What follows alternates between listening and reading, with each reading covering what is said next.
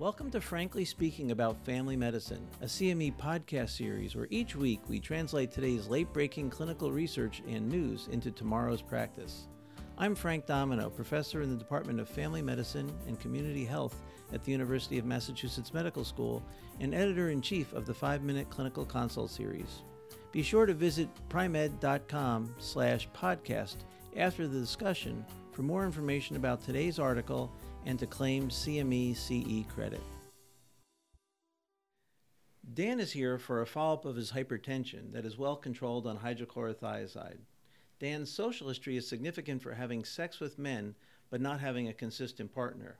Last year, he developed chlamydia, which has him using condoms, quote, a little bit more often than before, end quote, but still very inconsistently.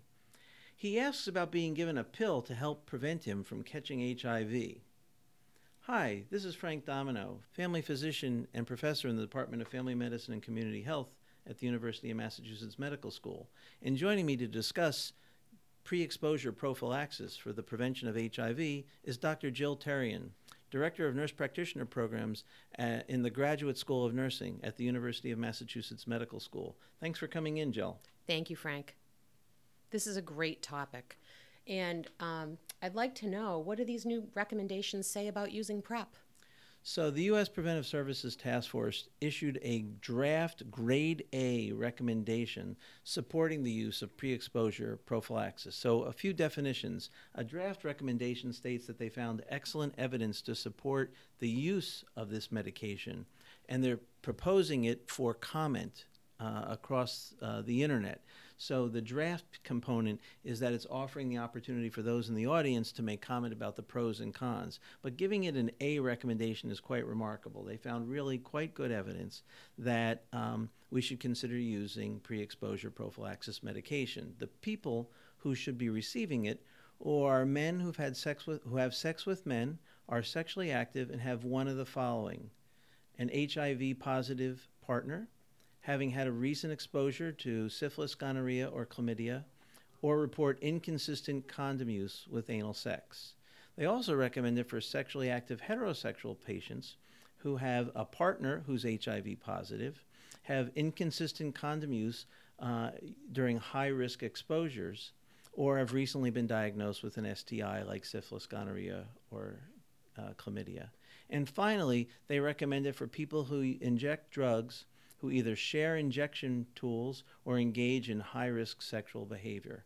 So, in short, it's mostly people who are practicing high risk sexual activity and are at greater risk for.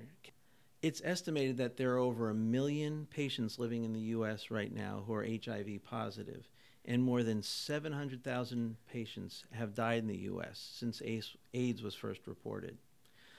What's concerning to me is that um, new HIV infections are occurring in about 81% of males versus only 19% of females.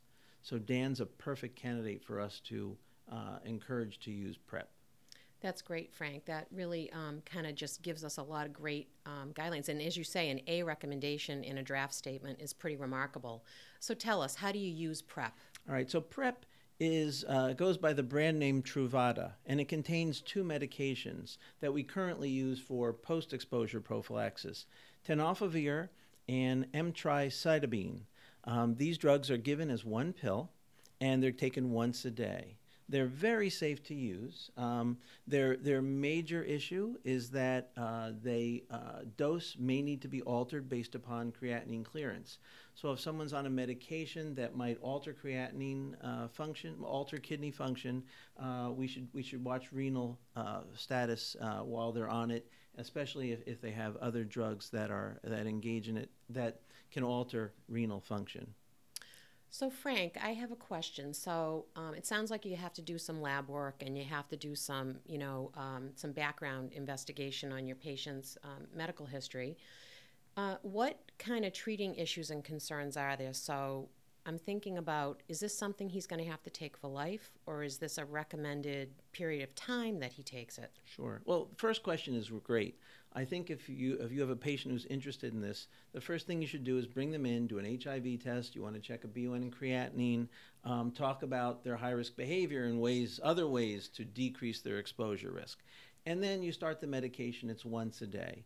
Uh, you should bring them in at three months, and then six months, and then a year, and just see them regularly uh, to just see how they're doing with their medication and recheck their laboratory functions, in particular HIV, STI screening, and, and kidney function. Um, so you, you want to have risk reduction a primary focus of those visits.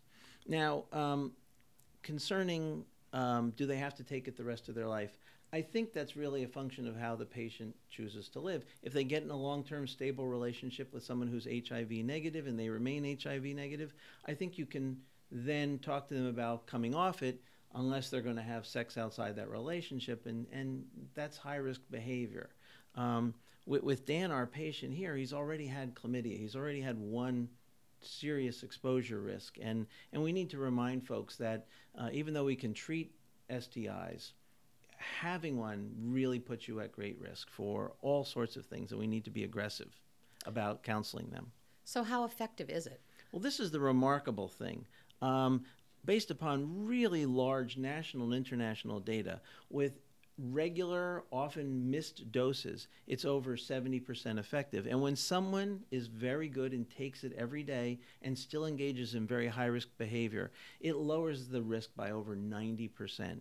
So this is this is a remarkable preventative tool that if used in conjunction with counseling and testing can ha- have a dramatic impact. We know that um, there are over a million persons in the U.S. who are HIV positive. We also know that uh, um, the vast majority of them who are getting new cases are men who have sex with men. So, fortunately for women, they're being more careful. Men are being less careful, and, and we need to protect and prevent this disease.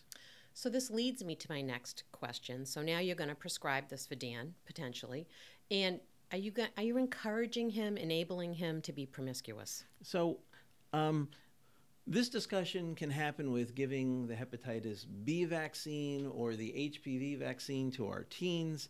Um, there is no data at all that shows you change patients' behavior for the worse by pr- offering them preventative treatments, whether it's the HPV vaccine or, in this case, Truvada for the pre exposure prophylaxis. There, there is no data. These are people who are often, in this case, uh, engaging in high risk behavior and if anything, all your interaction with them, all your testing and all your counseling is apt to make them less high risk. So I would I would counter any argument that thinks, all right, you're just encouraging bad behavior, that they're missing the point. And what this medication does is open the door to a great deal more prevention than we're currently providing.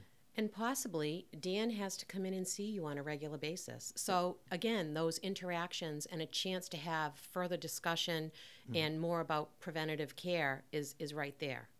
I, I think pre exposure prophylaxis, that goes by the acronym PrEP, P R E P, is going to be something that's going to be a regular part of our primary care practice. People may be apprehensive about using it, but it's a very, very safe drug and it has life saving and life extending abilities. Thank you, Frank. Oh, Jill, thanks so much for discussing this with me. Practice pointer invite your patients who are having high risk sexual exposures to take pre exposure prophylaxis for the prevention of HIV transmission. Join us next time when we discuss the increasing prevalence of food allergies in adults. Thank you for listening to Frankly Speaking About Family Medicine, brought to you by Pri-Med. To claim credit and receive additional information about the article referenced in today's episode, visit pri-med.com slash podcast and see you next week.